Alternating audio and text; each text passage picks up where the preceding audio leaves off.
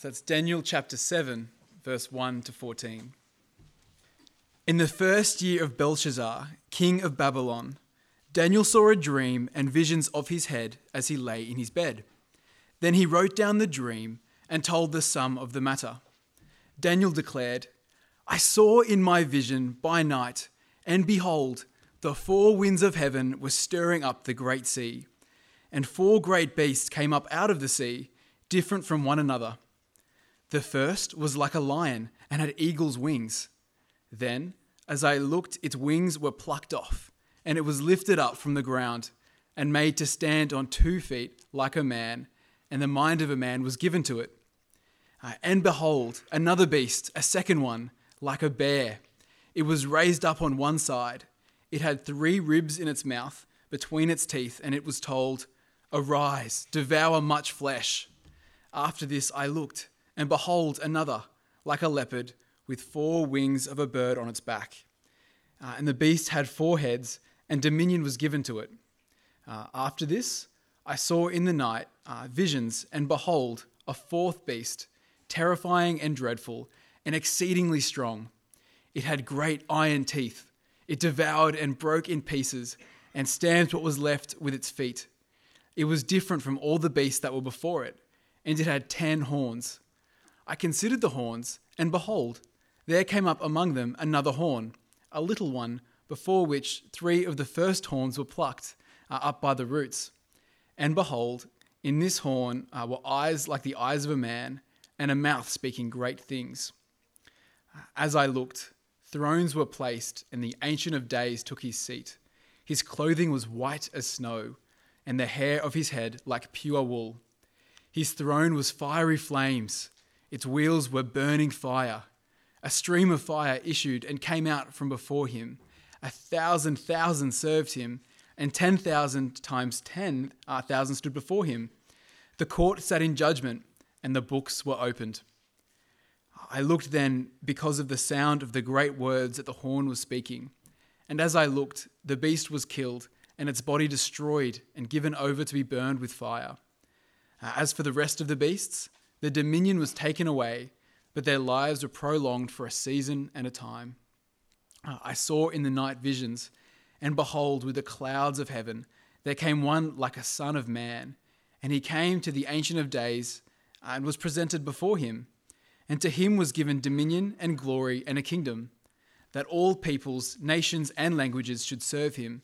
His dominion is an everlasting dominion, which shall not pass away and his kingdom uh, one that shall not be destroyed.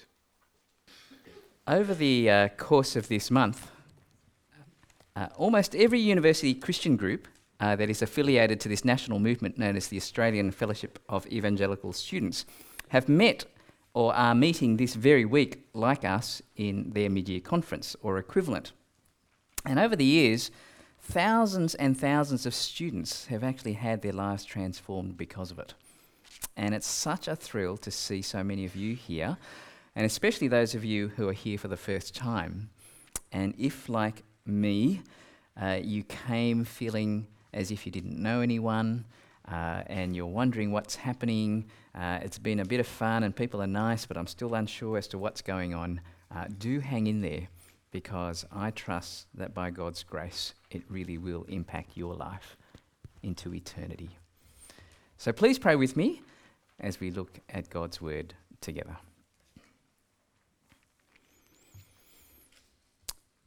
Our Father and our God, we do thank you for the privilege it is to gather here this evening in this place. And we pray that you'll please open our eyes tonight so that we may behold the wondrous things of your gospel for the glory of our Lord Jesus Christ. And we pray it for Jesus' sake. Amen.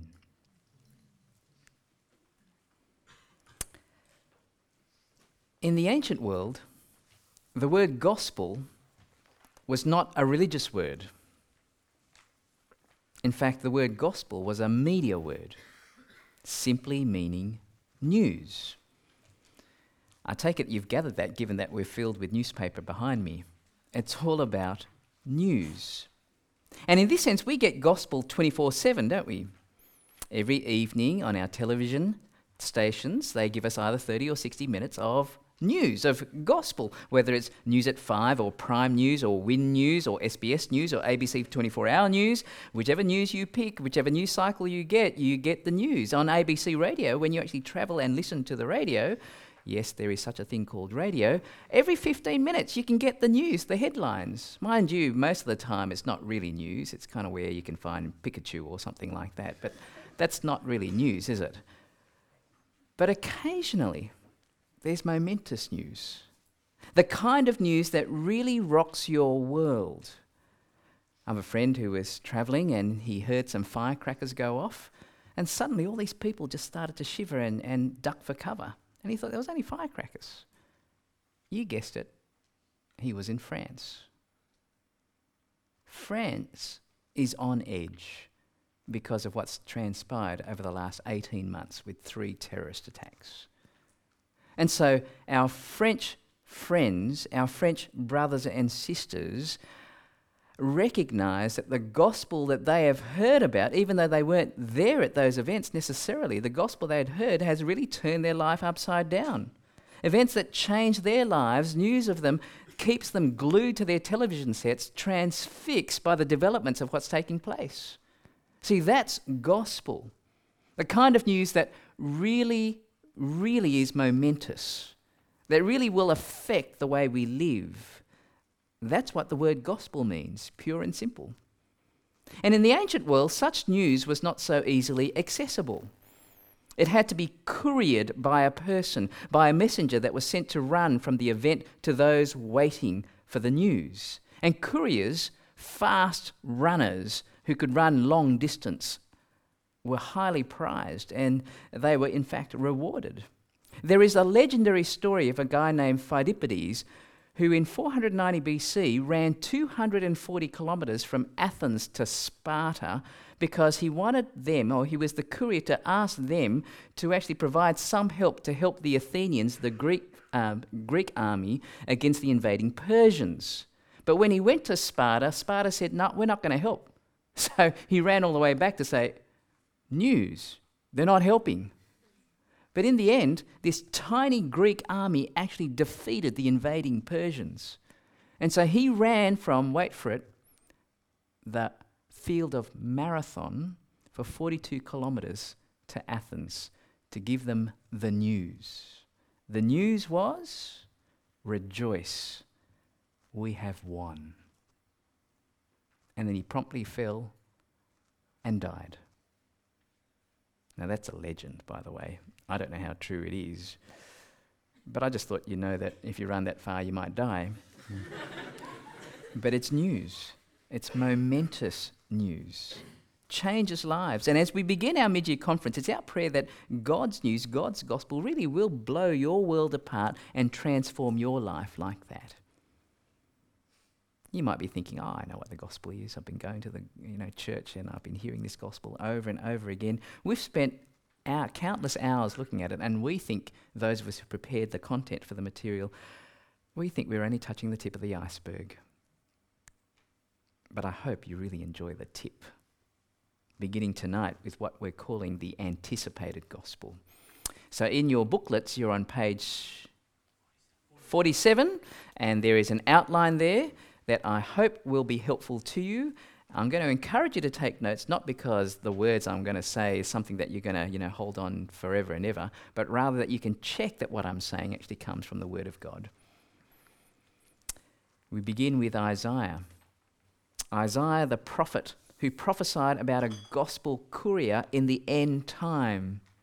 Israel, the people of God, had been conquered and occupied by the enemies of God. And the people of Israel, therefore, were discouraged, they were humiliated, they were poor, they were made aware of the gravity of their own sins. And it is into this context that we begin with Isaiah 52. Can you turn to the book of Isaiah 52? Now, if you're used to looking at one part of the Bible chapter by chapter, that's not the kind of talk you're going to get this, this week. We're going to be looking at a number of passages. So if you're someone who finds it hard to get to Bible passages, well, uh, hang in there, and we hope that you can really be helped by people around about you, etc. And don't ever, ever feel embarrassed about going to the contents page at the beginning. Okay? But if you're really finding it hard to keep up, just stay in the book of Daniel. That's where we're going to head to eventually and hang there for most of the evening.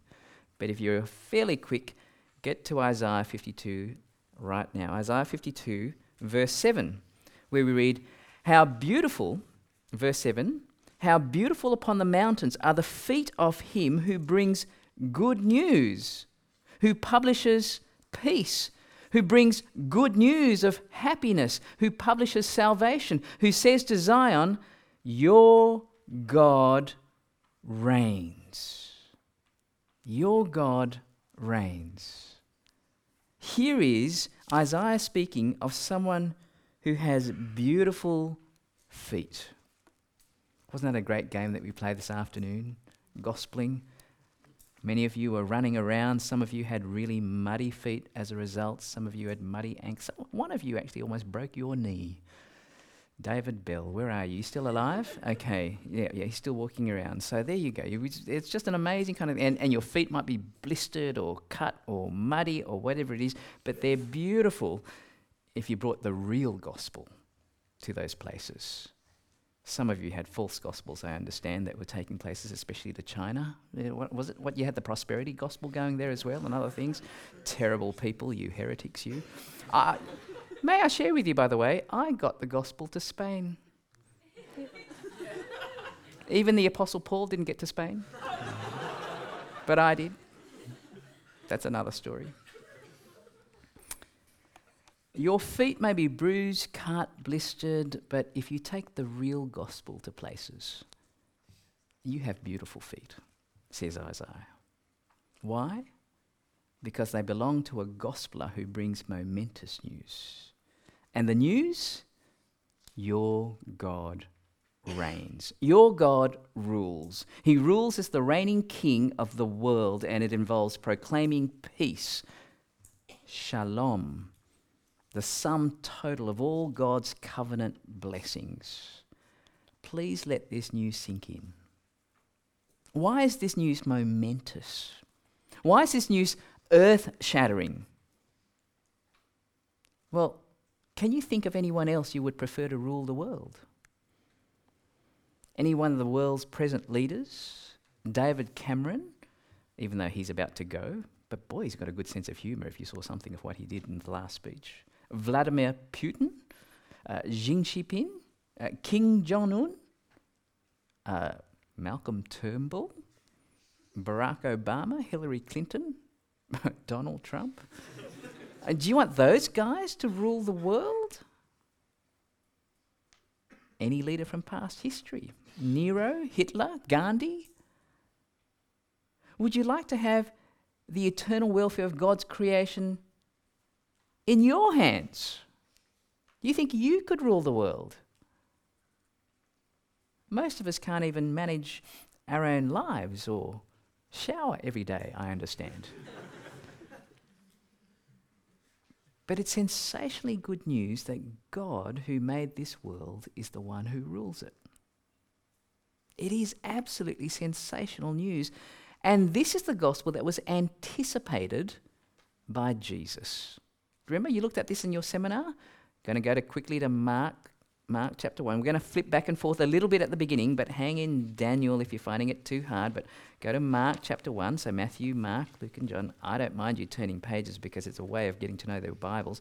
Matthew, Mark, Luke, John, Mark, Mark chapter 1, verses 14 and 15. You looked at this in your seminar. Chapter 1, verse 14. Now, after John, John the Baptist that is, was arrested, Jesus came into Galilee proclaiming the gospel of God and saying, The time is fulfilled and the kingdom of God is at hand. Repent and believe in the gospel. And here, Jesus is identified as the gospeler, the announcer of the news, the one with beautiful feet. And what is his news? The kingdom of God is at hand. But what is this kingdom of God? Well, the phrase kingdom of God actually is not found anywhere in the Old Testament. Would you believe that? It's actually not found there. Kingdom of God. But the word kingdom is found everywhere. And even though it's anticipated all over the uh, Old Testament, the phrase kingdom of God is not there, but we get the idea that it's all about God's reign, God's rule, God's rule as king. And Jesus is saying that when he walked on earth at his first coming, it was near, it was upon us. But it was anticipated from the very beginning of time. In the beginning, God made the world. Does that sound familiar? He's the loving ruler of the world. And even though the word king is not there in the first book of the Bible and in terms of the first chapter, Genesis chapter 1, it is the key idea. He is the loving ruler of the world, the loving king of the world. And in the ancient world, an image of God, an image of the king, was considered to represent that God or king. And so when God created Adam and Eve in his image, they are the evidence that God himself is the king. They are the evidence that God is the ruler of all creation. Humanity was created in God's image to represent His kingship, ruling the world as stewards or trustees under His loving rule. So, your iPhone doesn't belong to you, it's God's. Do you realize that? You're just the steward of it. So, make sure you use it well, won't you? Your iPhone. Yeah? Uh, your, your house doesn't belong to you. Your car doesn't belong to you. Your, your textbooks don't belong. They're all God's. You steward those things. Your money is not your money. You steward those things. God is king over everything. Humanity was created in God's image to represent his kingship. But by the time you get to Genesis chapter 3, humanity decided to reject God's loving rule and seek to rule themselves. That's box 2 of two ways to live that you had presented to you today. And God judged humanity by casting them out of Eden and destroying them in the, in the flood and, and scattering them all over the world in the Tower of Babel incident in Genesis 11. But God also mercifully, mercifully preserved a line from Adam to Seth to Noah and to Abram. And so Flipping back now to Genesis chapter 12, the first book of the Bible, Genesis chapter 12. Now, if you're not all that familiar with the Bible, can I point out to you that in this first book of the Bible, after the first three chapters, which are absolutely foundational to everything, Genesis chapter 12 is one of the most fundamental passages of the scriptures. And we, I, am sorry about this flipping back and forth. We're going to just do this a little bit at the beginning, but then we're going to go into Daniel, as I said. Genesis chapter 12, we meet this man called Abram. Verse 1 of Genesis 12. Now the Lord said to Abram, Go from your country and your kindred and your father's house to the land that I will show you, and I will make you a great nation. And I will bless you and make your name great so that you will be a blessing. And I will bless those who bless you, and him who dishonors you I will curse, and in you all the families of the earth shall be blessed. See, there are three aspects of this promise God will give them a land, God will give them offspring, a nation will be created, and God will bless them. Whoever blesses you, I will bless. Whoever curses you, I will curse. And the people who are to descend from Abram, who become the people of Israel, are to be a conduit of blessings to the whole world land, offspring, and blessings. And if you've never heard this before, I find it most helpful to remember the first letter of each of those words as an acronym or word, really. It's land, L O, offspring, B, for blessings. LOB isn't that nice? So think Lob, think Roger Federer, who should have won Wimbledon, and everybody's just cut that he didn't. Lob, land, offspring, blessings. And what do you do with promises? Real question. What do you do with promises? You. You.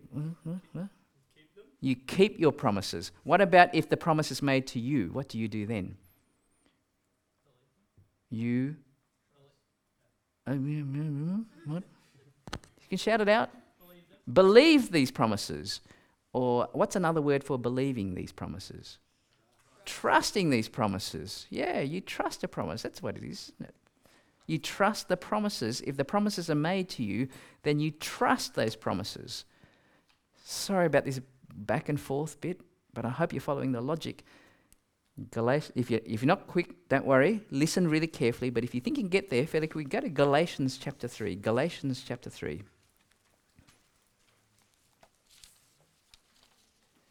Galatians, Ephesians, Philippians. It's after 2 Corinthians, 1 Corinthians, 2 Corinthians, Galatians, Galatians chapter 3 and verse 7. Galatians chapter 3 and verse 7. Because this is oh, one, one way of understanding the Bible, by the way. The best, the best commentary of the Bible is the Bible. Okay, you know how they have commentaries, people who write commentaries about the Bible? Well, the best commentary is always the other part of the Bible. And this is a commentary on Genesis chapter 12. Isn't that cool? So cool. So better than Pikachu. I just point that out to you. Genesis chapter 3, verse 7. Know then that it is those of faith who are the sons of Abraham. And the scripture foreseeing that God would justify the Gentiles by faith preached what? The gospel beforehand to Abraham. Did you know that gospel had the uh, sorry that Abraham had the gospel preached to him? What's that? Preached the gospel beforehand to Abraham, saying, "In you shall all the nations be blessed." So then, those who are of faith are blessed along with Abraham, the man of faith. See, what's he saying? What is the anticipated gospel? It is the promise to Abraham that all the nations would be blessed.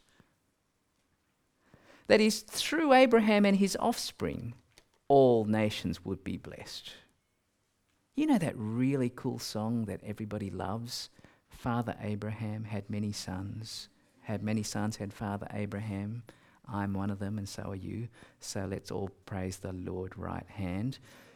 Every time you do that, just think, this is sensational news. Right? This is just, this is gospel. This is unbelievable. Left hand. Oh, unbelievable. Right arm. Unbelievable. Fantastic. Whole body. Unbelievable. this is news that is beyond compare. This is, this is news. What's that got to do with? Because see, how does Father Abraham have many sons? that sounded like a birds and a bees question, doesn't it? I don't mean that at all. How does Father Abraham have many sons? How do all the nations get blessed through Abraham and his offspring? Well, by trusting the promises of our God and King like Abraham. That's what he's saying, by trusting the promises of God. In fact, the promises to Abraham that are fulfilled ultimately in Jesus. For Abraham trusted God as the one who reigns as king, as judge. He trusted God as the only king and judge who could declare him not guilty. That's what John found out. Isn't that great news? Do you know that the story of everybody who becomes a Christian is an absolute miracle?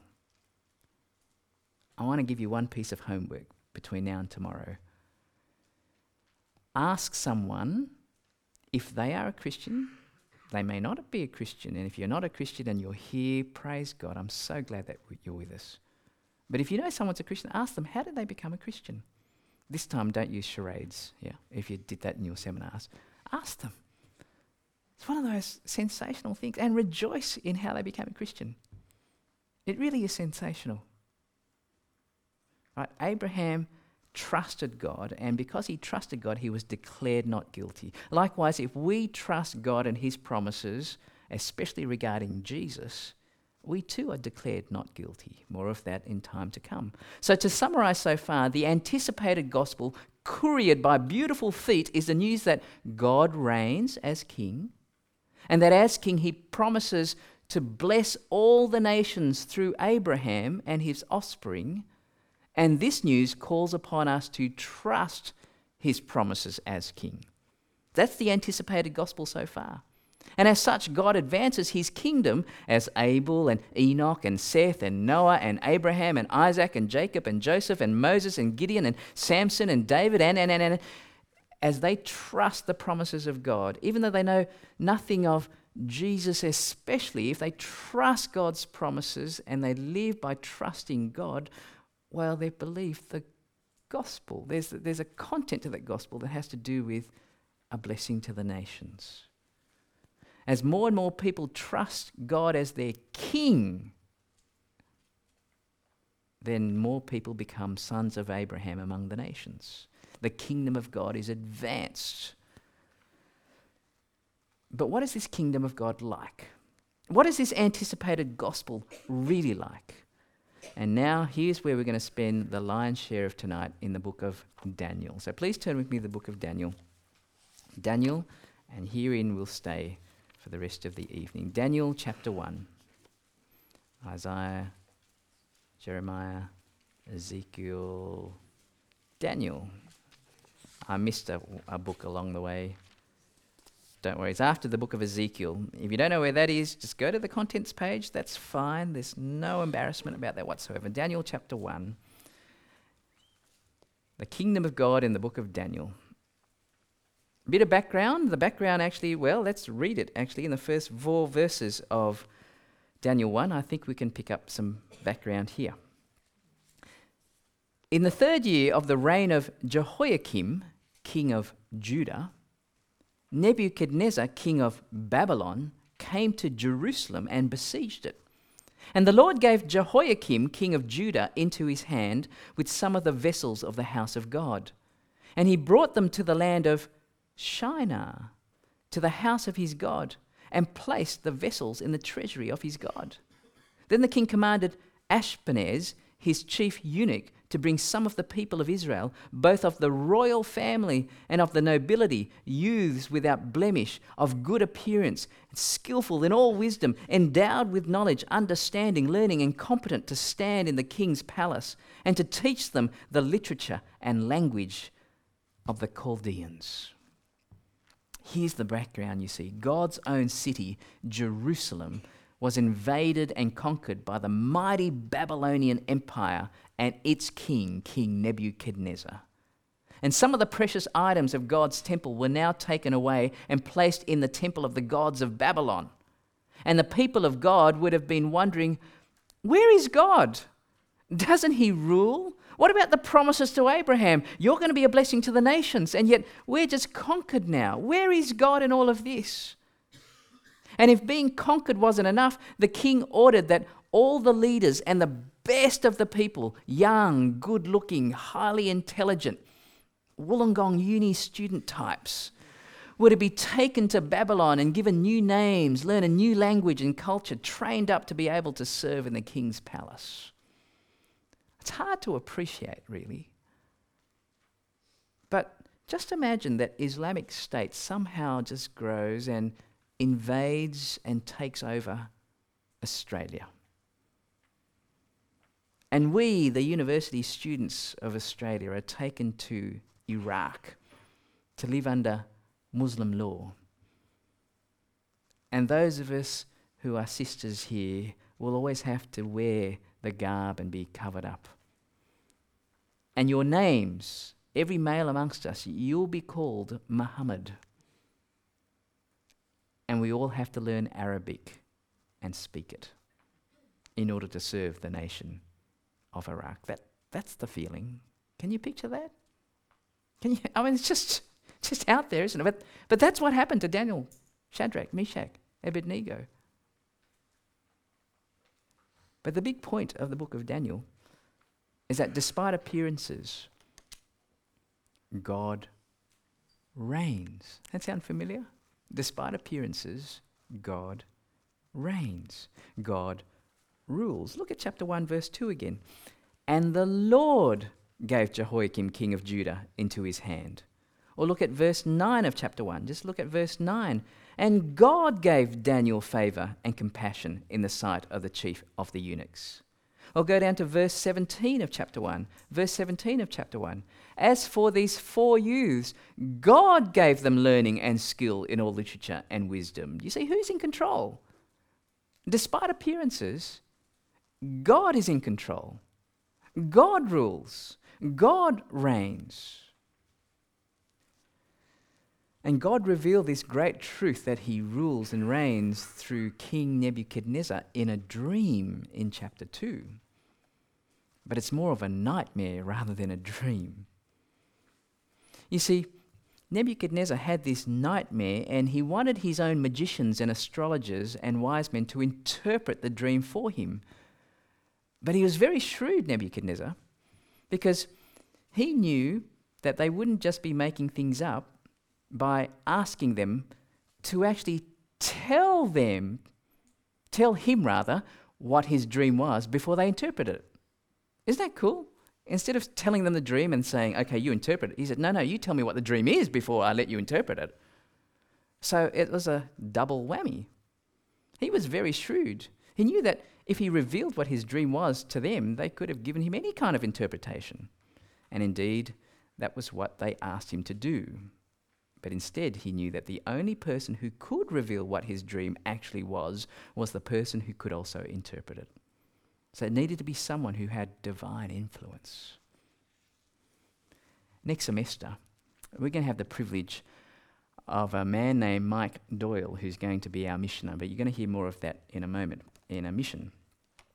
But I'm told that when he was teaching this part of the Bible, he actually, for the sake of living illustration, rang up an astrologer and he said, I want you to interpret my dream. And she said, Oh, what was the dream? And he said, No, you've got to tell me what the dream is first, and then interpret it. And apparently it was all recorded, and apparently it was just hysterical. That you know, and says, "What? What? I, I can't do that." What do you think? Mm, precisely, you know. and it was just exactly what's happening here. You can't do that, but of course, no one can. So Nebuchadnezzar got so angry that he ordered that all the magicians and sorcerers in the land be killed. Is that lovely? What a lovely king he is. and to cut a long story short, Daniel prays to God, and God reveals both the dream and the interpretation to Daniel, who then passes it on to the king, and everyone is kept safe. But what was the dream? Look at Daniel chapter 2 and verse 31. Verse 31. Here's the dream that he had that was revealed to Daniel and then revealed back to the king. Verse 31 of chapter 2 of the book of Daniel. You saw, O king, and behold, a great image. And this image, mighty and of exceeding brightness, stood before you, and its appearance was frightening. The head of this image was of fine gold, its chest and arms of silver, its middle and thighs of bronze, its legs of iron, its feet partly of iron and partly of clay. And as you looked, a stone was cut, uh, cut out by no human hand, and it struck the image on its feet of iron and clay and broke them in pieces. Then the iron, the clay, the bronze, the silver, and the gold all together were broken in pieces and became like the chaff of the summer threshing floors. And the wind carried them away so that not a trace of them could be found. But the stone that struck the image became a great mountain and filled the whole earth. Imagine having that kind of dream. I don't know wonder this guy had nightmares. No wonder he said, Oh, there's no way I'm going to let this out, let people interpret. They could interpret all sorts of things out of that, couldn't they? So, what was the interpretation? Go to verse 36. Verse 36. This was the dream. Now we will tell the king its interpretation. You, O king, verse 37, the king of kings, to whom the God of heaven has given the kingdom, the power, and the might, and the glory, and into whose hand he has given whatever, uh, sorry, wherever they dwell, the children of man, the beasts of the field, and the birds of the heavens, making you rule over them all, you are the head of gold. Another kingdom inferior to you shall rise after you, and yet a third kingdom of bronze, which shall rule over all the earth, and there shall be a fourth kingdom, strong as iron because iron breaks to pieces and shatters all things. And like iron that crushes, it shall break and crush all these. And as you saw the feet and toes, partly of potter's clay and partly of iron, it shall be a divided kingdom. But some of the firmness of the iron shall be in it, just as you saw iron mixed with the soft clay. And as the toes of the feet were partly iron and partly clay, so the kingdom shall be partly strong and partly brittle. And as you saw the iron mix with soft clay, so they will mix with one another in marriage, but they will not hold together, just as iron does not mix with clay. And in the days of those kings, the God of heaven will set up a kingdom that shall never be destroyed, nor shall the kingdom be left to another people. It shall break in pieces all these kingdoms and bring them to an end, and it shall stand forever just as you saw that a stone was cut from a mountain by no human hand, and that it broke in pieces the iron, the bronze, the clay, the silver, and the gold. A great God has made known to the king what shall be after this. The dream is certain and its interpretation sure. And all this happened exactly in history. Do you realize that? It actually happened. First, there was the Babylonian Empire under King Nebuchadnezzar, the head of gold. Then, after that, came the Medes and the Persians. Then, after that, the Greeks, and then the Romans until the time of Jesus. All mighty kingdoms that came and went in ancient history. It actually happened. And you will also learn, no doubt, have learnt about the great superpowers of modern history, although those are, are not the ones that are on view here, but we know them as great kingdoms of history in modern history. The United Kingdom when England ruled the world, the Soviet Union, now America. Who's next? China? May well be. But it doesn't matter. Strong, powerful kingdoms will come and go, but God's kingdom has come and it will bring all the others to an end. It will. I had a friend who was preaching this very passage in the United States to a group about this size, or oh, probably a lot bigger. And he said, Do you know, America might come and go. And they looked at him going, You kidding? No, we're not. You know, I mean, it, it might come and go. It doesn't matter how great the kingdom is, it doesn't matter how strong the kingdom is. The point is that despite appearances, God's kingdom will rule forever. But the world can appear out of control. There's an ongoing hostilities in the Middle East, what we've seen in terms of the terrorist attacks of uh, yester, well, a few months ago, rising tensions between North and South Korea, wars and rumours of wars in the African continent, deadly earthquakes, tsunamis. We don't appreciate this here because we're so blessed in, as we live in Australia. And we get a little too comfortable and therefore unprepared for it. It's just so good here, isn't it? It's just so good. And in Daniel chapter 7, which is where we had our Bible reading, we learn about another nightmare. So please turn to Daniel chapter 7. Another nightmare that Daniel has that nevertheless was meant to comfort the people of God under oppression. And in short, the major thrust of this chapter is to inform us that even though the world can appear out of control, God is in absolute control. In Daniel chapter 7, Daniel takes us to the reign of King Belshazzar, who followed King Nebuchadnezzar, right? So he's another king, the successor of Belshazzar. Chapter 7, verse 1. In the first year of Belshazzar, king of Babylon, Daniel saw a dream and visions of his head as he lay in his bed. And then he wrote down the dream and told the sum of the matter. Daniel declared, I saw in my vision by night, and behold, the four winds of heaven were stirring up the great sea, and four great beasts came up out of the sea, different from one another. Now we'll just pause there for a moment. Before we get to the beasts, please note, firstly, that they all came out of the sea. The sea. And it wasn't one of those nice, calm oceans on a summer's day in Wollongong or Shellharbour. no, this was a time when the four winds, the four winds churn the ocean up. Absolute chaos.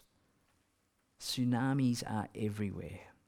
Now, the reason this is important to note is that in the Bible, the sea was a metaphor for evil and chaos. Have you ever appreciated the fact that when you get to Revelation, Revelation 21, there is no sea? It's gone. But here, the sea is the dwelling place of hostile and dangerous creatures. And historically, the Jewish people generally never really spent much time on the sea. Back in Daniel's dream, great and terrifying beasts arise out of the sea and we will discover what they are beastly kingdoms that are terrifying but transient. Beastly kingdoms that are terrifying but transient. Connor read it out to us. But just by way of summary, the first beast in Daniel's dream was like a lion, had the wings of an eagle, but somehow its wings get torn off and it's lifted off the ground to stand on two feet like a man. The second beast looked like a bear with three ribs of another carcass in its mouth. Terrifying. Told to go and eat as much as it wanted. Third beast looks like a leopard with four wings on its back and four heads and given authority to rule. And the fourth beast, it's not like the first three. It was terrifyingly indescribable apart from having large iron teeth that crushed and devoured its victims. It has ten horns symbolizing full strength, and another little horn that came up among them and uprooted the first three horns before it. So, what are these beasts that come out of the sea? Look at verse 17. Verse 17 of Daniel 7. These four great beasts are four kings who shall arise out of the earth. Right? The beasts are kings and represent their kingdoms, terrifying kingdoms that will rule the world of their day. And as we look at history, we know that these kingdoms come and go. As I mentioned before, it really fits the history of being the Babylonians, the Medes and Persians, then the Greeks, especially under Alexander the Great, who conquered all sorts of places, and then the Roman Empire, the time at which Jesus came. All of them terrifying, formidable in their day. And although some of these kingdoms are terrifying, they will be transient. They won't last because God is in absolute control. In the middle of Daniel's nightmare concerning the terrifying beasts that come out of the sea, there is this vision that makes him look up. The vision is there in verse 9. Look at verse 9 of Daniel 7. He says, As I looked, thrones were placed, and the Ancient of Days took his seat. His clothing was white as snow, and the hair of his head like pure wool. His throne was fiery flames, its wheels were burning fire. A steam of fire issued and came out from before him. A thousand thousand served him, and ten thousand times ten thousand stood before him. The court sat in judgment, and the books were opened. That is, here is a picture of God described as the Ancient of Days, and He is the Eternal One who is in absolute control, seated on His throne with thousands and thousands of servants attending Him. Have you ever been to a theme park where you've been on one of those roller coasters and you're just kind of going mad everywhere, and there's vomit flying everywhere, and so on, and the smell, you know, like that's, that's kind of like when you don't have a shower for a long time, but you know, that, that kind of feeling. A- and then it's just everywhere, and you, you know, you're just losing all orientation, and you're screaming your lungs out. But then there's a person who's actually operating that, that particular roller coaster. And he's there or she's there just in absolute control, just pulling levers here and there. That's kind of like what's going on. We feel like the world's out of control, but there's someone who's in control. It's as if if, you, if this whole roof just burst apart and you could look into heaven itself, there is the Ancient of Days who is in the control room, who is controlling everything that is transpiring, even though this place seems absolutely chaotic. But God is in control. The Ancient of Days is ruling. But there's more. The Ancient of Days is, in a courtroom where he's about to pronounce judgment. And what is the judgment? We had it read to us in verse 11. I looked then because of the sound of the great words that the horn was speaking. This is the little horn that came up. And as I looked, the beast was killed and its body destroyed and given over to be burned with fire. And as for the rest of the beasts, their dominion was taken away, but their lives were prolonged for a season and a time. Remember, the beasts here refer to kingdoms. And the kingdoms, why, they're transient. They come, they go. No matter how terrifying any kingdom is, God not only created this kingdom, but He also judges them. Nothing is out of His control, nothing is beyond His justice, nothing can thwart His plans. No matter how many terrorist attacks there are, the world will not go on thwarting God's plans because they will never be thwarted. One day justice will come, and evil will never get away with evil. Now, that's kind of out there at one level, but I don't know what your life is like at the moment. I've lived life long enough to know that no matter how together you might look on the outside,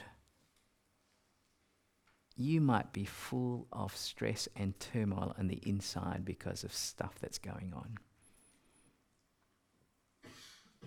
I've spoken with enough university students for enough years to know that life could be absolutely up the creek at the moment for you. And you're putting on a brave face. You're here, you seem to be enjoying yourself and together. But in the end, you know that you're in desperate need of help. And I don't know where you're at. I don't know whether you feel like your life is spiraling out of control. But please know that God is in control. Despite appearances, God is in control. God can be trusted. You can entrust yourself to Him. And be great to talk to someone about that if that really is the case. Please don't carry on in an imaginary everything is together if life is just spiraling out of control. God is in control.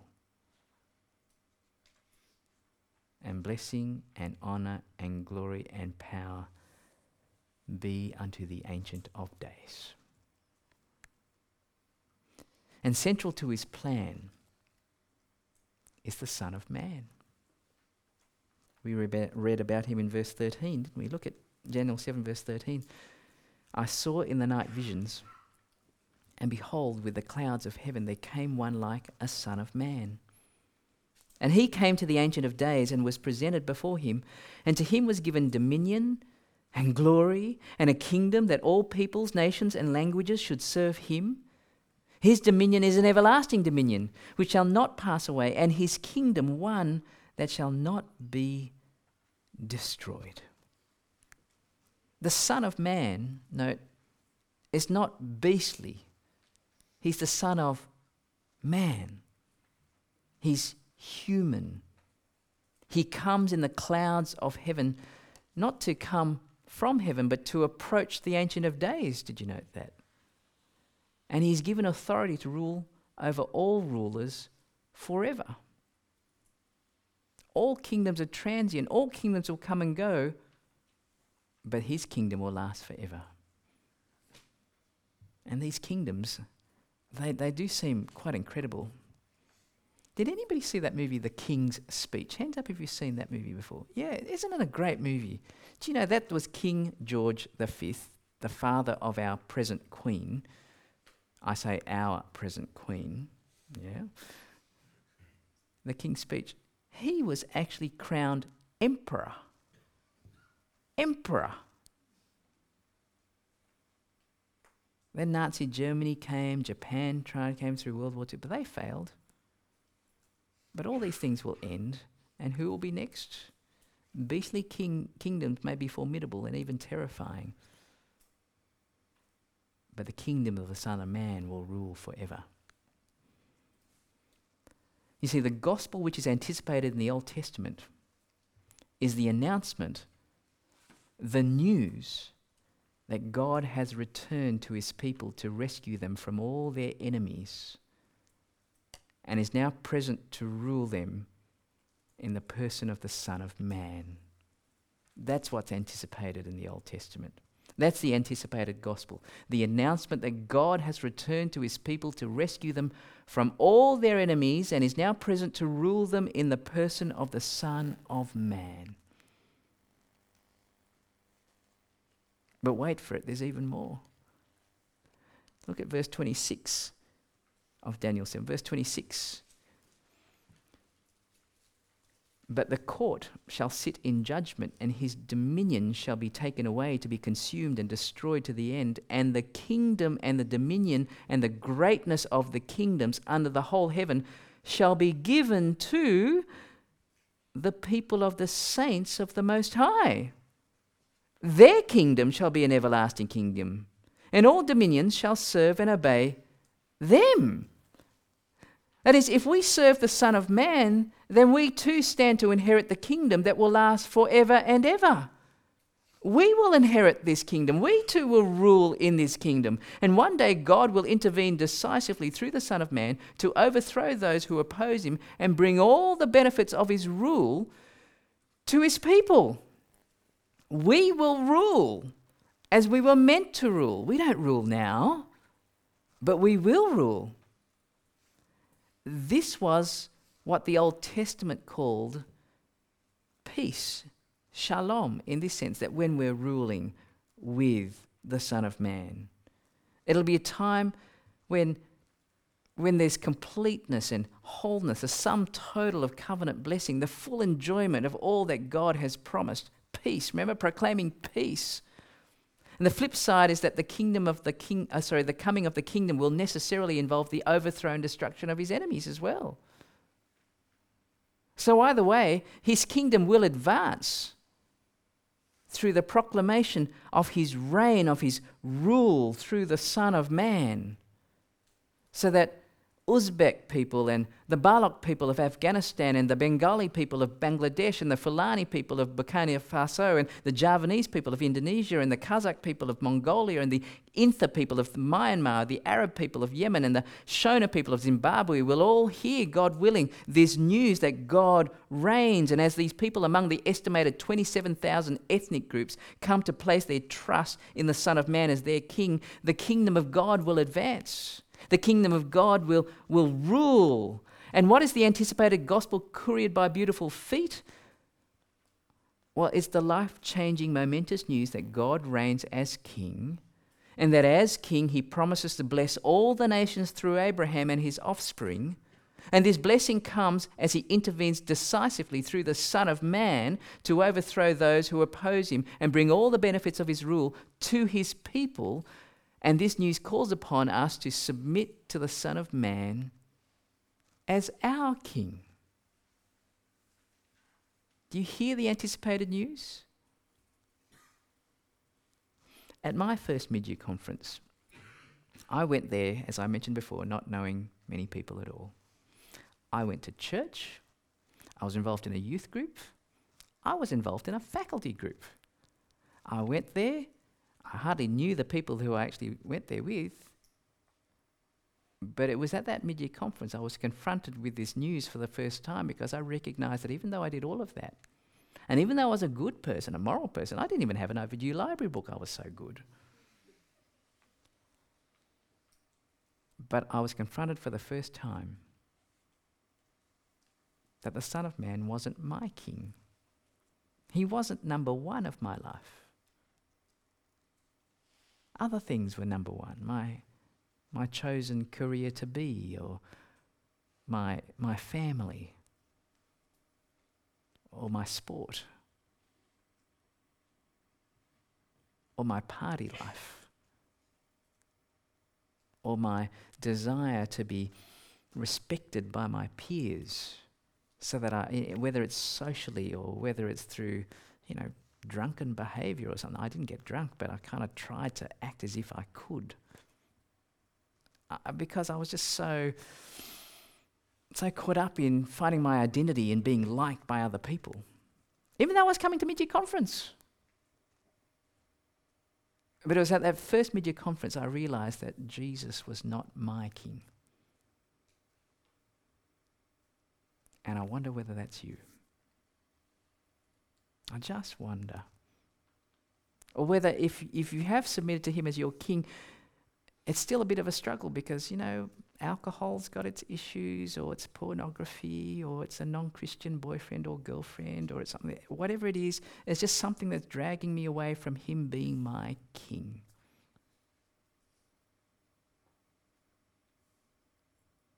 And if tonight's the night that you think, ah, maybe that's me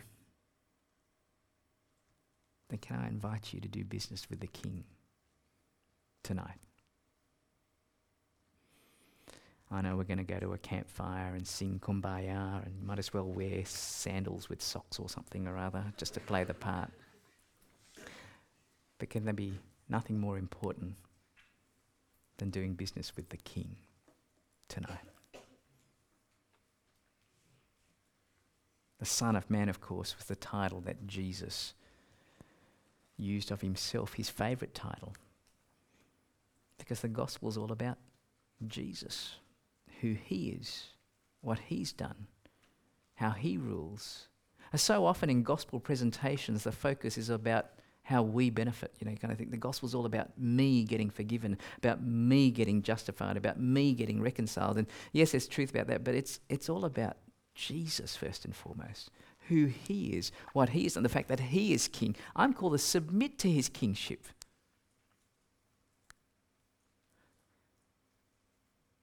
The gospel is all about Jesus. And we're going to hear more about that tomorrow night, indeed, for the rest of the week. But tonight, if there's stuff that you need to fess up to God and to one another, please do so.